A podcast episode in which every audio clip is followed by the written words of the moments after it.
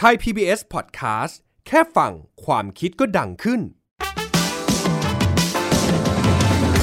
เรื่องกฎหมายเข้าใจง่าย โยกหัวตามได้ในสไตล์ฮิปฮอป และนี่คือ Rapper Lawyer นักกฎหมายสายแรป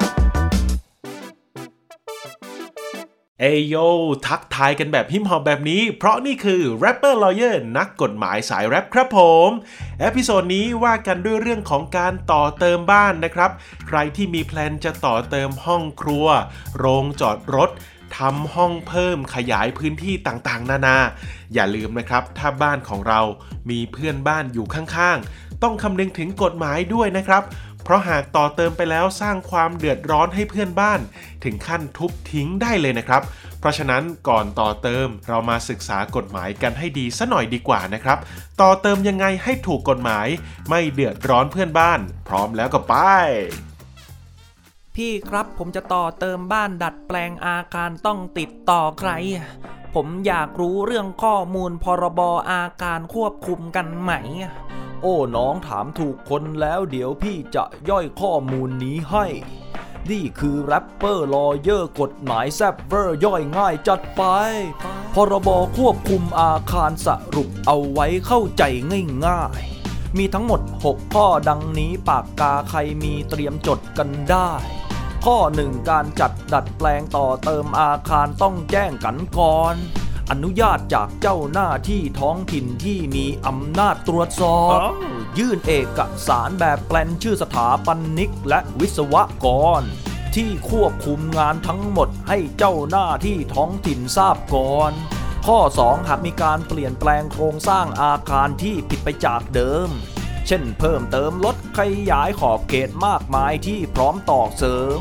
ออกแบบรูปทรงสัดส่วนน้ำหนักอาคารเพื่อการต่อเติม ที่ไม่ใช่เป็นการซ่อมแซมหรือการดัดแปลงตามกฎหมายเดิม ควรทำหนังสือเพื่อแจ้งขออนุญาตกันก่อนเสมอ ให้เจ้าหน้าที่ท้องถิ่นรับทราบทุกสิ่งก่อนจะนำเสนอ ข้อ 3 การสร้างต่อเติมต้องมีระยะห่างระหว่างอาคาร เหตุผลด้านความปลอดภัยของผู้อยู่อาศัยป้องกันไฟลาม ปลอดภัยเพื่อนบ้านข้างเคียงเรื่องสงเรื่องเสียงเดี๋ยวว่ากันนาน ป้องกันพื้นที่ข้างเคียงตามกฎพร้อมเพรียงเพื่อจบไม่งาม ข้อ4ถ้าหากก่อสร้างดัดแปลงต่อเติมโดยที่ไม่ได้บอกไม่ได้รับอนุญาตมีบทลงโทษตามหมายเรียกออก โทษคือจำคุก 3 เดือนหรือปรับเป็นเงินถึง 60,000 บาท ปรับเป็นรายวันก็มี ปรับไม่เกินวันละ 10,000 บาท ข้อ 5 อาจถูกสั่งหยุดหยุดการก่อสร้างหรือสั่งห้ามใช้ สั่งหยุดห้ามใช้ห้ามเข้าและสั่งให้เราทำตามกฎไว้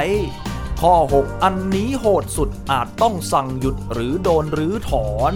อาคารก่อสร้างทั้งหมด หรือทิ้งหมดจดประวัติหม่นหมอง เพิ่มเติมนะครับ การต่อเติมบ้านที่ต้องขออนุญาตมี 3 แนวทางดังนี้นะครับ 1. ขยายพื้นที่ชั้นใดของอาคารมากกว่า 5 ตารางเมตร 2. เปลี่ยนหรือขยายหลังคาให้ปกคลุมเนื้อที่มากกว่าเดิม 3. มีการเพิ่มลดหรือเปลี่ยนจำนวนเสาคานบันไดหรือผนังครับ แล้วแล้วการต่อเติมบ้านแบบไหนที่ไม่ผิดกฎหมายครับ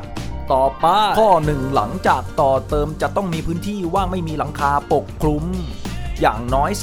30%ของพื้นที่ทั้งหมดอ๋อหอดีจุงข้อ 2 จะต้องได้รับการการยินยอมจากเพื่อนบ้านข้างเคียง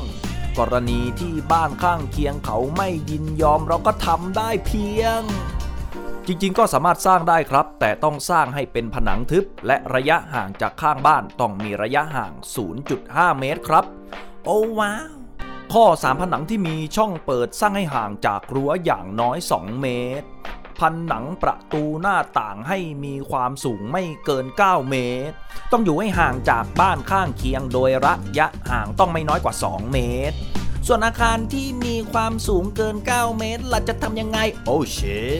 สูง 9 ถึง 23 เมตร ผนังระเบียงต้องอยู่ให้ห่าง ห่างจากที่ดินข้างเคียงไม่น้อยกว่า 3 เมตรฟังให้กระจ่าง โอ้โห ตัวเลขกำหนดเอาไว้ชัดเจนเลยห้ามมองผ่าน ขอบคุณ Rapper Lawyer ที่ให้ความรู้สู่แสงสว่าง แสงสว่างอีกแล้วเหรอ ขอบคุณมากนะครับ ยินดีครับอย่าลืมนะครับ Rapper Lawyer กฎหมายแซบเวอร์ ย่อยง่าย เป็นกันเองครับ ขอบคุณครับ โอเคนะครับ เรามาฟังสรุปกันอีกครั้งดีกว่า เกี่ยวกับเรื่องราวของการต่อเติมบ้านนะครับผม และนี่คือ 5 กรณีการต่อเติมบ้านที่ไม่ต้องขออนุญาต และไม่ผิดกฎหมายนะครับ นั่นคือ 1. การเปลี่ยนส่วนใด ๆ ภายในบ้านที่ไม่ใช่โครงสร้างอาคาร ด้วยการใช้วัสดุเดิมหรือวัสดุชนิดอื่น ที่ไม่ได้เพิ่มน้ำหนักให้โครงสร้างอาคารเกิน 10% 2. การเปลี่ยนต่อเติม เพิ่มลดเนื้อที่ในบ้านที่ไม่ใช่โครงสร้างอาคาร และไม่เพิ่มน้ำหนักให้แก่โครงสร้างเดิมเกิน 10% 3. การเปลี่ยนแปลงโครงสร้างอาคาร ด้วยการใช้วัสดุขนาดจำนวน และชนิดเดียวกันกับของเดิม 4. เพิ่มหรือลดเนื้อที่ของพื้น ชั้นใดชั้นหนึ่งรวมกันไม่เกิน 5 ตารางเมตร และ 5. การเพิ่มหรือลดเนื้อที่ของหลังคา รวมกันไม่เกิน 5 ตารางเมตร 5 กรณีเหล่านี้ไม่ต้องขออนุญาตและไม่ผิดกฎหมายนะครับผม ต่อมานะครับเรามาดูกันหน่อยดีกว่าว่าเราสามารถต่อเติมบ้านตรงไหนได้บ้าง ถ้าแบ่งตามที่คนนิยมทำกันก็จะมีอยู่ 4 ส่วนด้วยกันนะครับ นั่นก็คือ 1. ต่อเติมหน้าบ้านเพื่อทำหลังคากันศาสตร์ หลังคาที่จอดรถ 2. ต่อเติมข้างบ้านเพื่อทำเป็นห้องอเนกประสงค์ 3. ต่อเติมหลังบ้านเพื่อทำเป็นครัวไทย และ 4. ต่อเติมปรับปรุงพื้นที่ภายในบ้าน เช่นกั้นห้องเพิ่มทุบผนังห้องออกนะครับ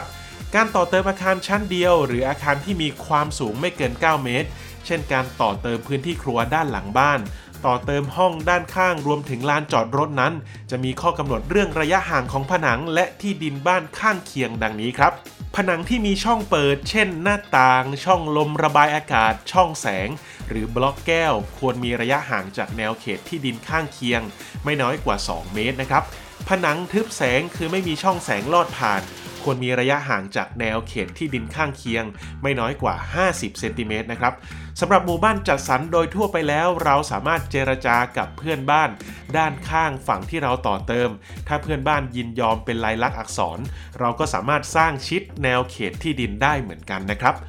ต่อมาคือเรื่องของระยะระเบียงชั้นบน การต่อเติมระเบียงชั้นบนหรือหลังคา ที่สามารถขึ้นไปใช้งานด้านบนได้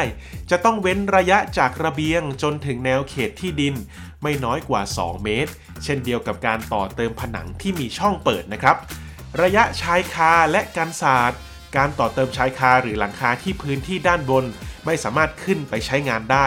เราสามารถต่อเติมชิดเขตที่ดินได้ เพราะไม่ได้มีกฎหมายระบุระยะห่างไว้ชัดเจนนะครับ แต่จะต้องไม่ให้มีสิ่งอื่นใดกระเด็น